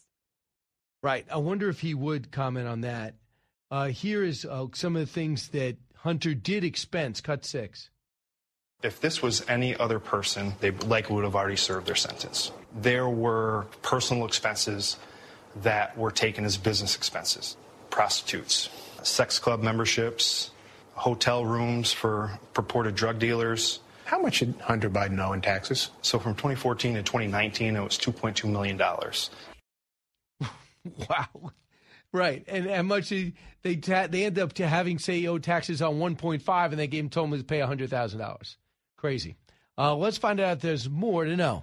More to know. Invest in premium American whiskey as it ages. The older it gets, the better it gets, and the more valuable it gets. Go to caskdeeds.com. That's caskdeeds.com to learn more. Paid for by Spirits Capital Corporation. Here you go. Eye popping pay uh, for these interns who are back at Wall Street. Applications for internships at Citadel and Citadel Securities, Ken Griffin's firms, were up to 69000 last year, plus 65%, after the median wage jumped to $120 an hour. Why does it matter? Layoffs in the tech industry mean college grads seeking high paying gigs view banking as a better bet than Silicon Valley, which probably is not good in the long run because we need some innovators, entrepreneurs staying on the cutting edge, right? I would agree with that. Could you imagine making $120 an hour as an intern? I, I don't even have make it as a as a professional person, not in college. it's true. They say they might get other benefits as well, like signing bonuses, stipends, and corporate housing. But what would they actually do as an intern of impact? I mean, they probably. I mean, you're making connections. You are learning. Oh, it helps lot. the intern, but how are you helping the company? Um, they're then be able to recruit some top talent, right? You get the good internship and they like what you're doing. They're then signing you to work there full time when you graduate. Guess so. Next, more than 8,000 U.S. flights were delayed or canceled due to severe storms. Disruptions from air travel continued Tuesday for the fourth day, with more than 8,000 flights canceled. Mine was delayed, ultimately canceled. I was supposed to go out to do this shoot for Fox Nation. I couldn't do it yesterday. And the thing is, United is blaming the FAA, and the FAA is blaming United. FlightAware showed that on Tuesday, more than 6,500 uh, flights within into or out of the U.S. were delayed. Uh, more than 1,900 were canceled. But this is what drives me crazy. The United CEO, Scott Kirby, blamed the FAA after severe storm led to thousands of his canceled flights. So I'm frustrated the FAA frankly failed us. He said we estimated that over 150,000 customers in the on, on United alone were impacted this weekend. Uh, we all, and then the FAA came back and says we will always collaborate with anyone seriously willing to join us to solve a problem. What what are we missing here? Is the FAA overregulating, overcrowding? Because Trump weighed in on this too. Said even private, you can't get out of our airports anymore. Yeah, I'm not sure. I mean, um, the United CEO also said it's because the FAA had staffing issues and it was, you know, it, it um, hurt their ability to manage air traffic. Oh, but um, yeah. something needs to be done. I'm wondering, you know, no one's blaming Buttigieg in this. Yeah, here we go again. Uh, the FAA, uh, where are the air traffic controllers? Next, all planned expeditions to the wreck of Titanic canceled after what happened with the deadly sub last week. The Explorers Club told the Post, he says, of no plans still in place for them to explore the Titanic. Final resting place for 12,000, which is 12,000 feet below the surface. You think? I mean, basically, when you go to do this as a tourist, you're not doing this as an explorer. You're doing this as a tourist. Just like people that go hiking in places that without maps. Then we got to go use state money, federal money to go save them. At the same time, if you always play play it safe, life will be pretty boring. But, You you're a won't discover tourist. new things. You're not Bob Ballard in 1985. Bob Ballard's the one who found it. Congratulations, you took great risk. You went down there in dark in dark waters. I get it, but this is well established. You're just going to go down. You're going to look. You're only helping yourself experience something different, in my view. From the Fox News radio studios in Midtown Manhattan, it's the fastest growing radio talk show. Brian Kilmeade. Hi, one latest moment to the Brian Kilmeade Show. So glad you're here. Number three uh, ranked on Talkers Magazine, uh, and hopefully number one in your heart. Martha MacCallum, uh, anchor of the story, coming up in 20 minutes. Senator John Kennedy standing by. We know the President of the United States is going to talk about Bidenomics today. He, that's his, going to be his reelection theme. Let's talk about how good the economy is. Senator John Kennedy standing by his appropriations budget, judiciary, and joins us now. Senator, do you think it's a good move to talk about Bidenomics to get four more years in office? Do people of Louisiana feel as though the economy's strong? Brian, I think that President Biden's number one accomplishment has been to uh, to lower the standard of living, the quality of life, the American people, and uh, it has his it has been led by his so-called Bidenomics. Uh, inflation is gutting the American people like a fish.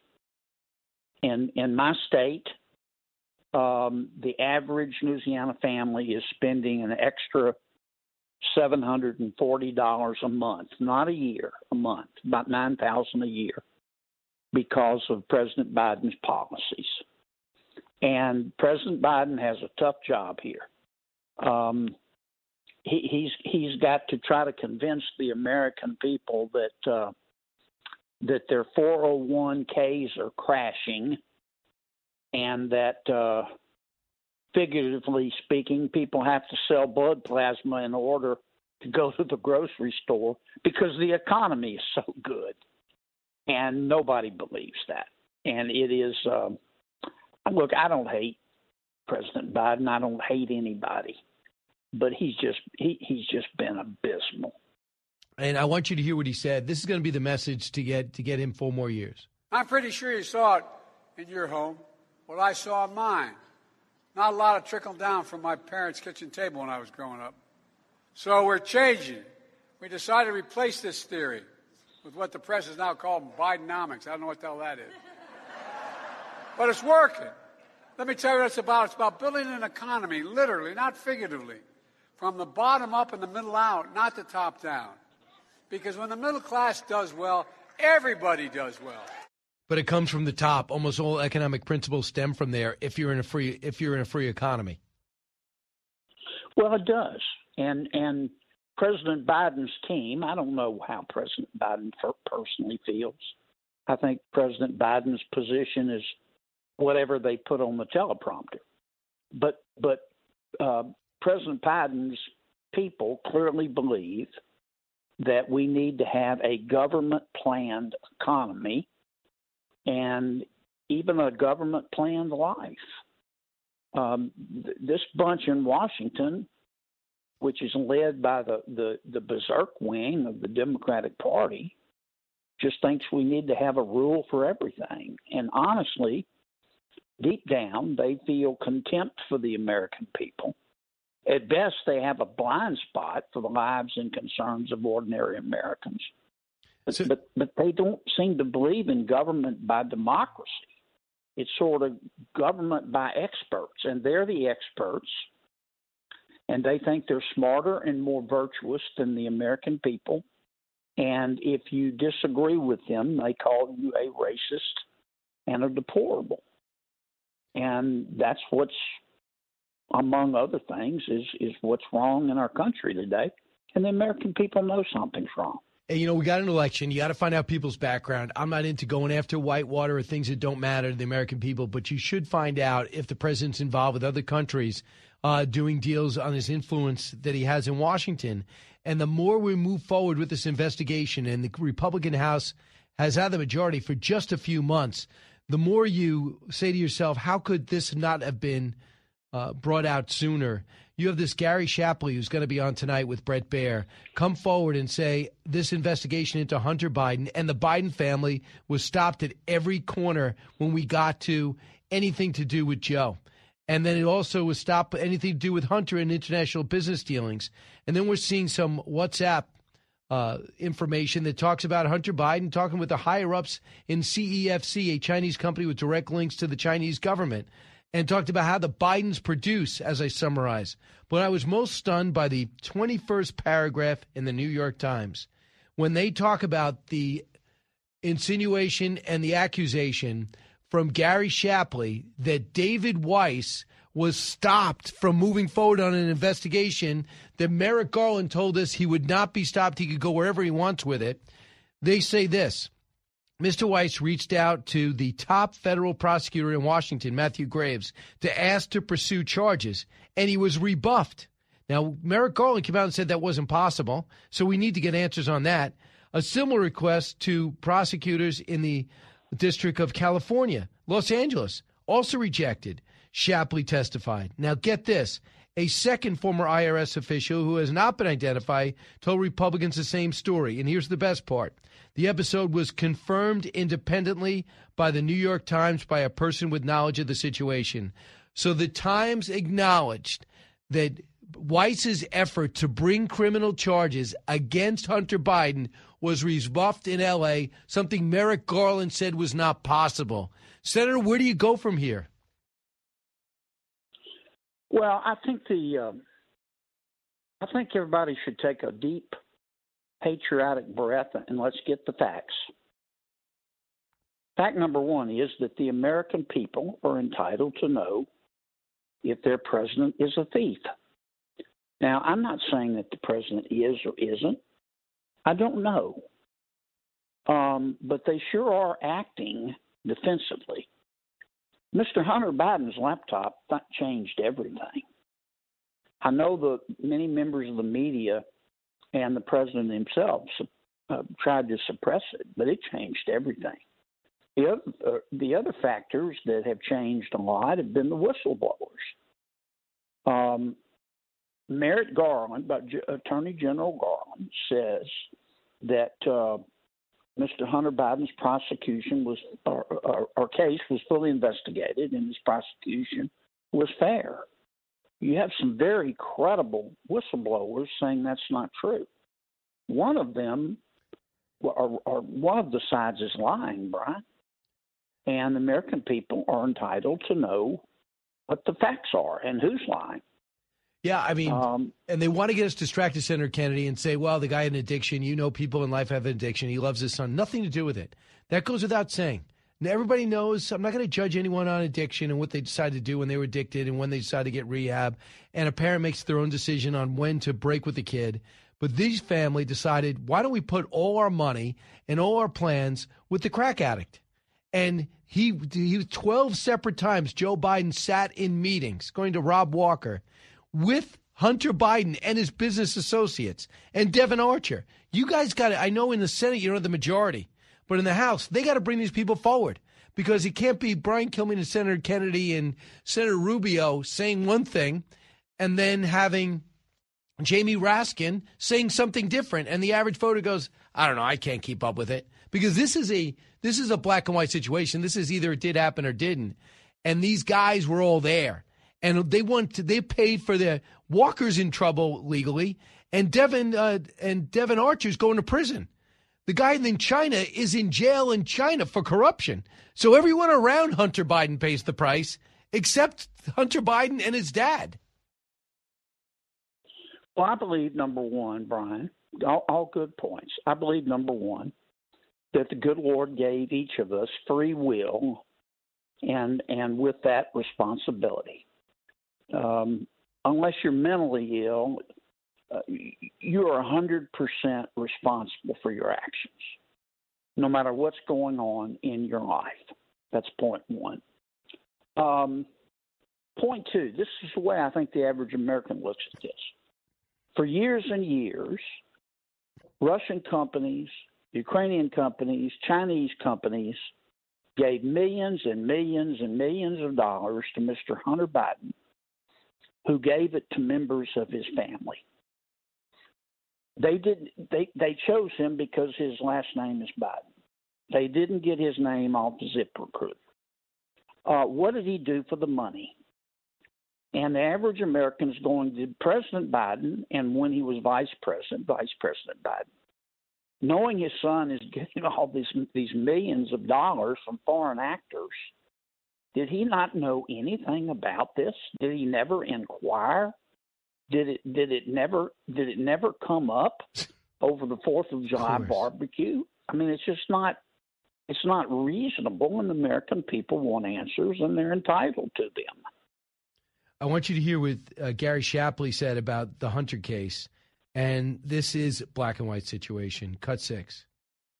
If this was any other person, they likely would have already served their sentence. There were personal expenses that were taken as business expenses prostitutes, sex club memberships, hotel rooms for purported drug dealers. How much did Hunter Biden owe in taxes? So from 2014 to 2019, it was $2.2 million. So your your reaction? I don't know if he had an accountant do that uh, because not many people I know do their own taxes. So especially when they're complicated, was he actually he had the audacity not only to do these things but to write these things off? Senator Kennedy, can you wrap your head around that? It's difficult, Brian. Look, here's what President Biden needs to do if he wants all this to come to an end. He needs to call a press conference, not put a time limit on it, and answer every single one of these allegations. And then he needs to turn to his FBI and his Justice Department and say, release everything. Release everything. Why Mr. Hunter Biden was charged as he was, why he wasn't charged with this. Release everything that you have about his involvement with these foreign companies and President Biden's involvement, if any. And if if you're truly innocent, um, you would do that. If, and particularly if you want all this to stop. Now, it could be much worse. I think there are many members of the media are covering or are not covering this, but a lot of members of the media are. Yep. And and it, and it is a major issue, and it has to be addressed. And if it's not, people are going to assume the worst. That's what I would do if I were, were President Biden. Now I know I know his people are are scared to put him out there. Uh, the American people understand that they don't like it, but they have observed, or at least this is what they think, that the president can't finish a sentence without taking a nap. That may that may be un, unfair, but that's what the American people think. Um, he could refute that and and refute all these these allegations about himself and Mr. Hunter Biden if he would just talk to the American people and tell them the truth. I don't think they're going to do that, but that's what I would do. Yeah, this just came in The president does not do interviews. He doesn't show up at press conferences. His people don't answer any of these questions. They literally say, no, we will not answer these questions. I never saw anything like it. I, I don't remember if Sarah Huckabee Sanders or Kayleigh McEnany ever said, no, I'm not going to answer anything. And the president actually stopped every day and talked to the press. And please tell me the press doesn't miss that. They do. I don't care what outlet you work for. So today, this is what the president said when asked about the situation in Russia. It's hard to tell, but he's, he's clearly losing the war in Iraq. He's losing the war at home, and he has uh, become a bit of a pariah around the world. Uh, it's not just NATO. It's not just the European Union. It's Japan. It's, it's uh, you know, it's 40 nations. So he's losing the war in Iraq? Well, look, pe- the American people are not stupid. As I've said before, They're, they they may not read Aristotle every day because they're too busy earning a living, but the American people can see all of this, um, and and that's why uh, President Biden polls right up there with Bud Light. You know, I mean, they see all this, and the only way to change the the minds of the American people who do see all this is to hit it head on and just to call a press conference and say, Here I am. I've got all day well into the evening, and I'm going to release everything, and I will stay until no one asks any more questions. Do a Governor Christie Uh, in New Jersey and Go- Senator Kennedy. That would be nice, but that will never happen. Probably not. Uh, but that is also why President Biden's problems will continue. And as I say, I don't hate him. I don't hate anybody. But the American people are entitled to know if their president is a thief. And I'm not saying he is, but I am saying there there is evidence out there, and it's very serious uh, about the activities of his son Right. and and the extent to which he was involved in them. And, and, I, right, and I think that, that that figures into your vote. Forget about corruption and, and and conviction. How about this? We should know everything before we vote. And then we well, sure, and and we didn't last time, and we do now. And my, exit question, I'm an over. Um, we watch William. This this laptop was confirmed by the FBI in in October of 2019. How come William Barr didn't know about it, or did he? How come President Trump didn't know about it, and did he? Does that you know the inner workings of the government? Would that be something people should know? Well, yeah, and those are all good questions, and there should be asked. I'm, I'm disappointed in, in some members, not all, but some members of our media for, for not being more curious about all of this. Yep. That's a separate issue. The internet's just swallowing traditional newspapers.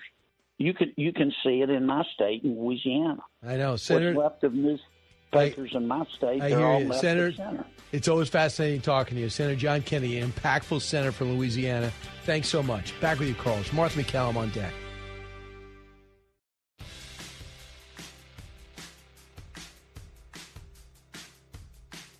If you're interested in it, Brian's talking about it. You're with Brian Kilmeade.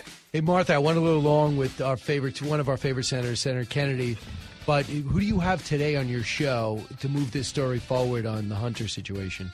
So we're going to speak uh, speaking with Shapley's attorney, Tristan Leavitt, about basically, you know, just to put it in a broad stroke, the efforts that were made by David Weiss to continue to pursue this um, this investigation, and that it was shut down both in D.C. and in Los Angeles. Um, and that was confirmed by several people who were witnesses to the David Weiss meeting um, when he said, "It's really not um, uh, it's really not up to me." What I don't understand is why Weiss then recently said, "You know, I had all, all the control I needed." In a letter to Jim Jordan. Right. So why, why did would- he say that? Is So- he embarrassed that he lost control of this thing, or I- I'd love to know. I mean, everyone would like to talk to David Weiss, obviously. Because I'll tell you, Merrick Garland led, leans on the fact that David Weiss was appointed by Donald Trump and he has full control of the investigation he had already started. And I have something else. I think, I don't know if we discussed this last time you were in last week. The fact is, the FBI knew about the laptop, according to Shapley, and was confirmed in October of 2019. Who was president? Donald Trump. Yeah. Who was Attorney General? Bill Barr. Bill Barr. Did, did they? Did the FBI keep that fact from Bill Barr? Wouldn't they say, "I just got to tell you, this guy running for president"? They're intertwined with international business deals revolving Ukraine and China. Where did they keep it from him? And it was Rudy Giuliani who was the Christopher Columbus of this situation.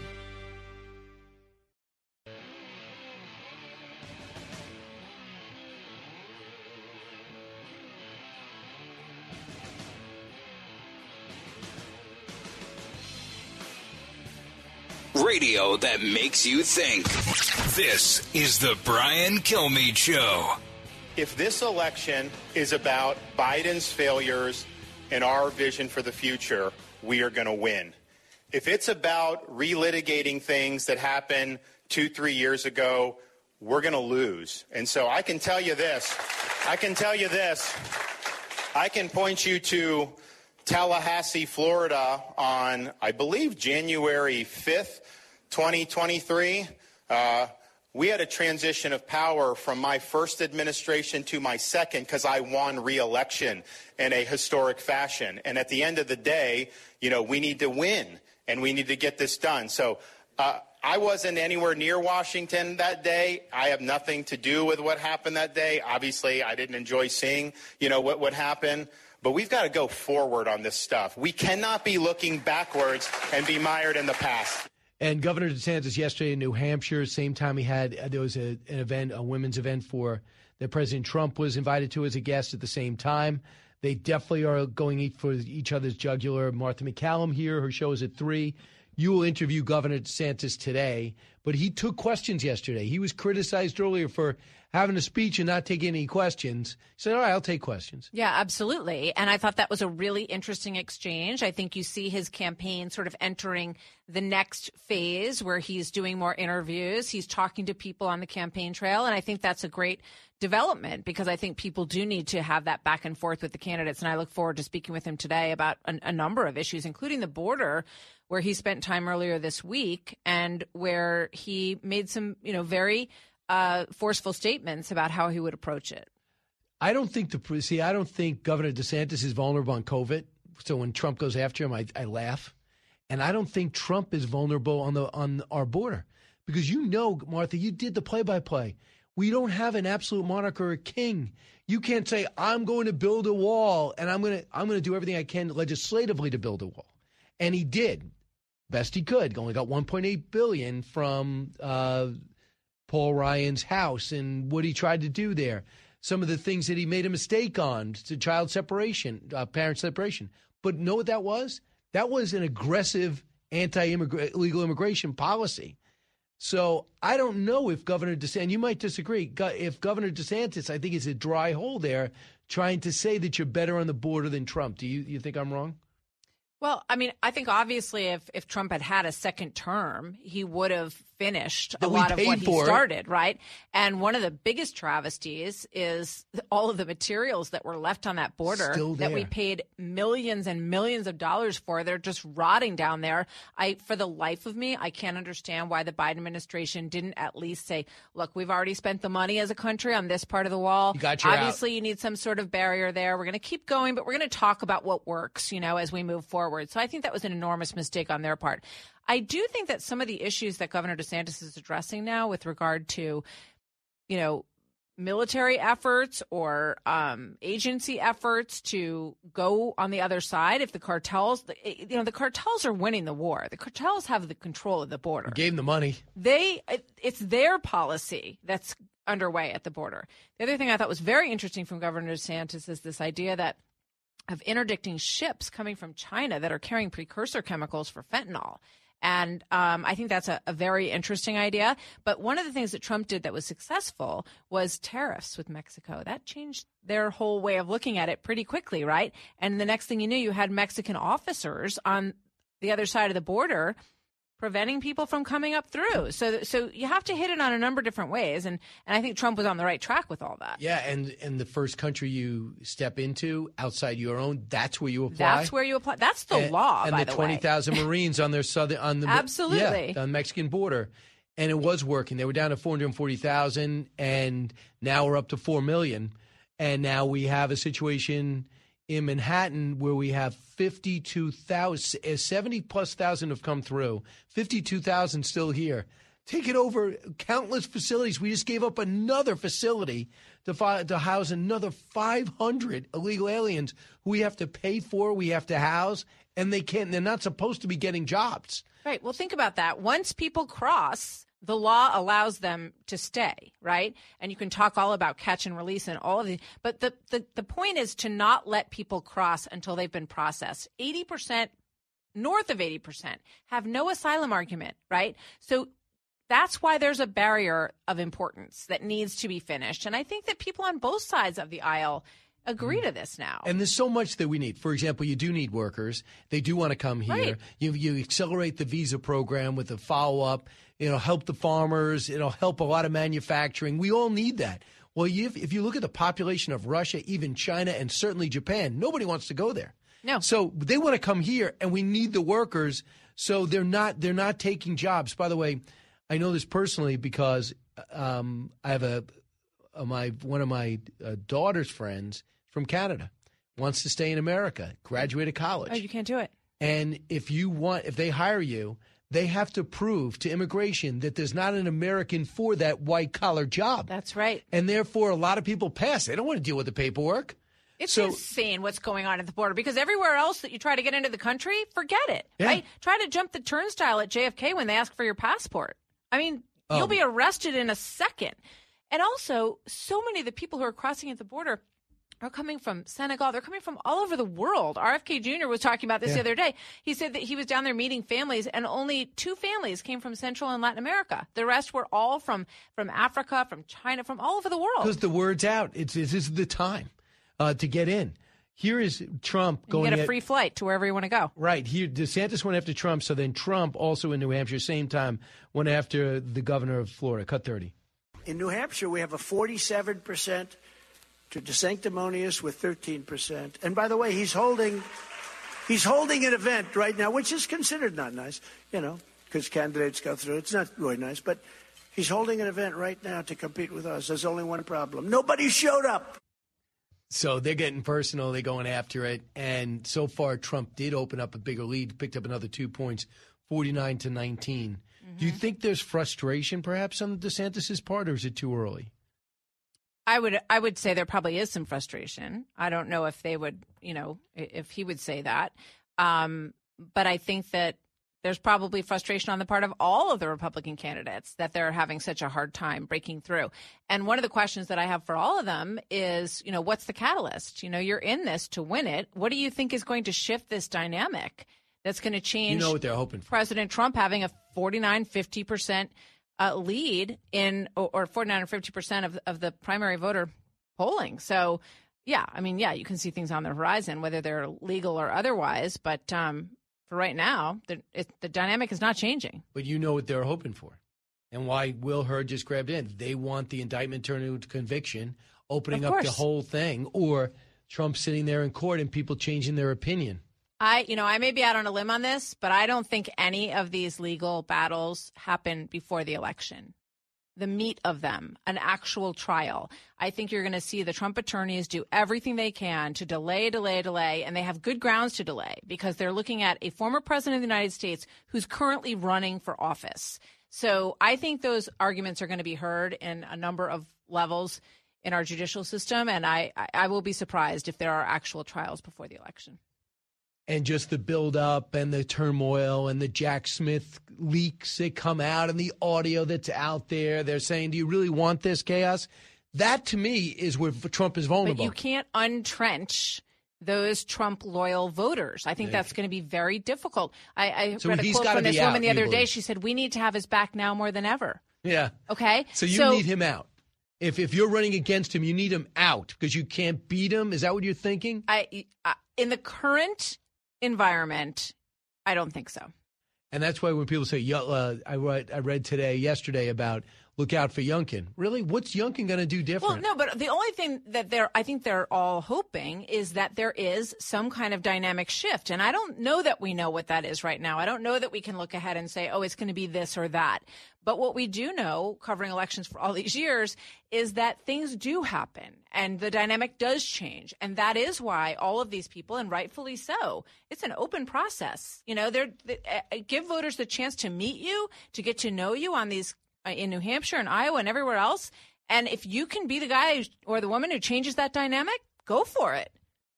Martha MacCallum's going to go for it. She's got Ron DeSantis in a couple of hours, a few hours. Uh, also has uh, Leavitt, uh, Tristan Leavitt, who's who's uh, representing the whistleblower, uh, Gary Shapley. So this is uh, you're going to have a fascinating show at three. Are you going to wear that? I think so. Yeah. I think it's a good move. Yeah. I also Charles Payne and I are going to talk to some Fox interns about professional work life and behavior because I read this really interesting article that said that because a lot of these kids were COVID college students. They don't really know. They have questions about how to w- act in the workplace. You can do that on television. So we're, yeah, so we're going to take their questions about you know professional behavior and what it's like to work in the office, which you know I'm an enormous fan of. Yes, uh, we like to go to work. Yes, we like to go to work. We're privileged. Uh, back in a moment. Giving you everything you need to know. You're with Brian Kilmeade.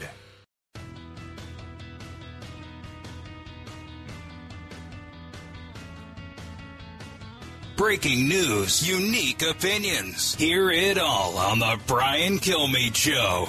Will you be talking about the Uyghurs in your campaign? What, the what? The Uyghurs. What's a Uyghur? Okay, we'll come back to that. You gave me homework. Uh, you, I'll, I'll, look at what uh, was it? What you call it? A Weeble? The Uyghurs. You really need to know about the Uyghurs, Mayor. You got to talk about it every day. I okay. will. I will. I will talk about. I will forward. I will search Uyghurs. I'm. I'm a good learner. I'm a fast learner.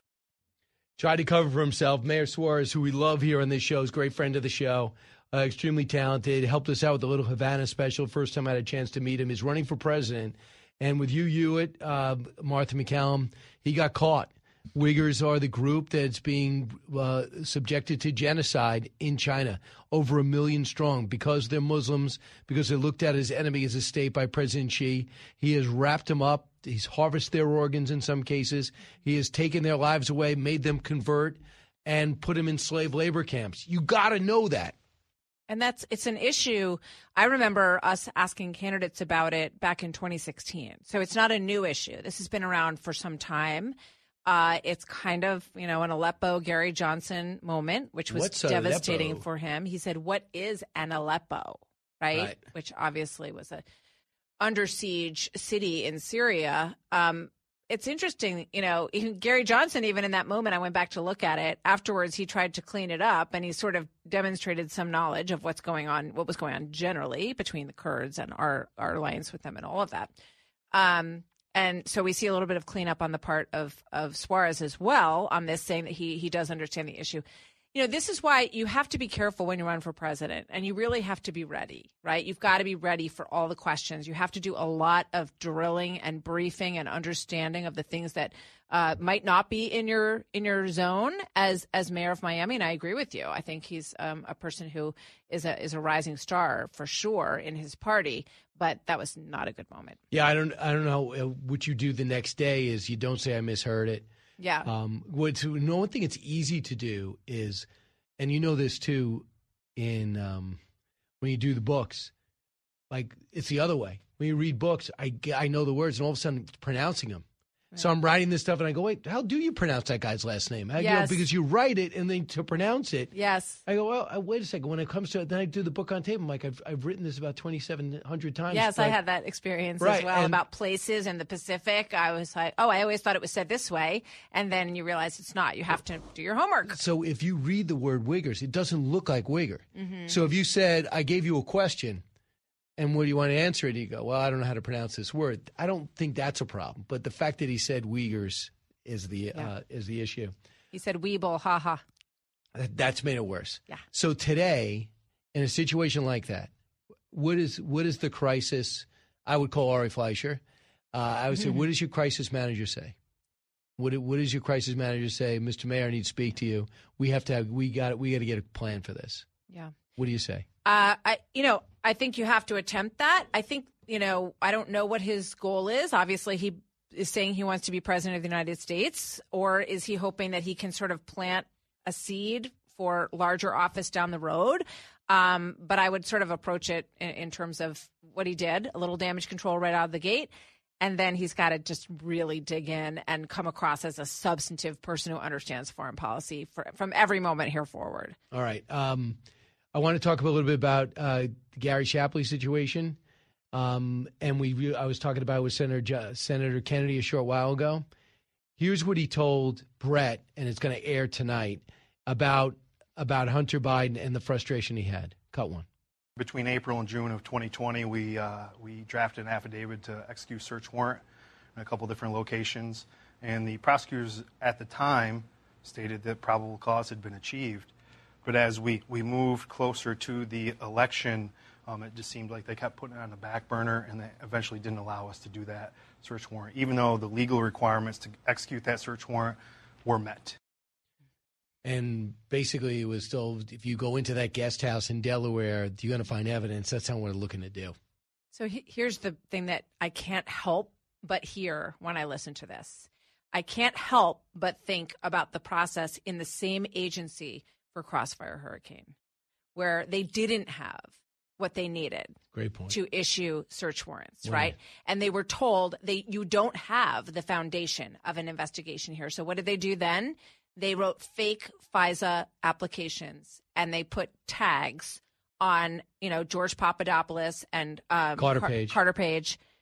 So that is so that is so poorly reflective on this FBI. They have to answer questions about how they treated these two things so dramatically differently because they need to care about restoring the integrity of the FBI. And these these two examples are so blatant that um, they really have work to do. So just so you said with Carter Page, he was doing work for us. That's right. And- And, they they, and they, they changed, changed the word to on say the he application. wasn't. They said he wasn't doing work for us. Clinesmith, that's Clinesmith. What they got him on, he's one of the you know sort of lower level people who actually got in Right. trouble for something. So here's more from Shapley talking about where this was heading.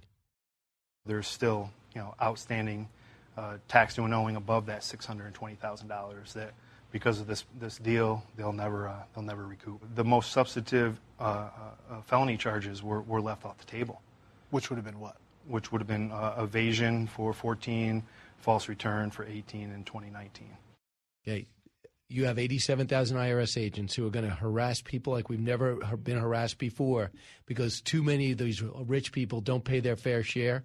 You've lost that talking point. Um, A hundred percent. And and the president, I think it would behoove him to speak about it a little bit more specifically. To say, which many parents have had to say at different points in our lives, you know, I love my child, but he screwed up. And you have to pay your taxes in this country. And he is going to make good on it. He did make good on. I guess he paid the money back.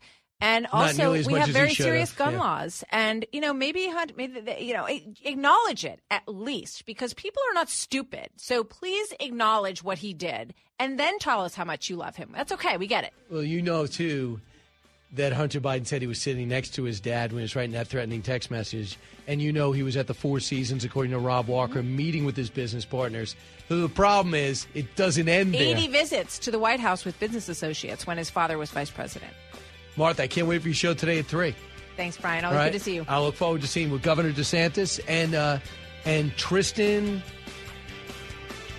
Leavitt. Tristan Leavitt. Thank you.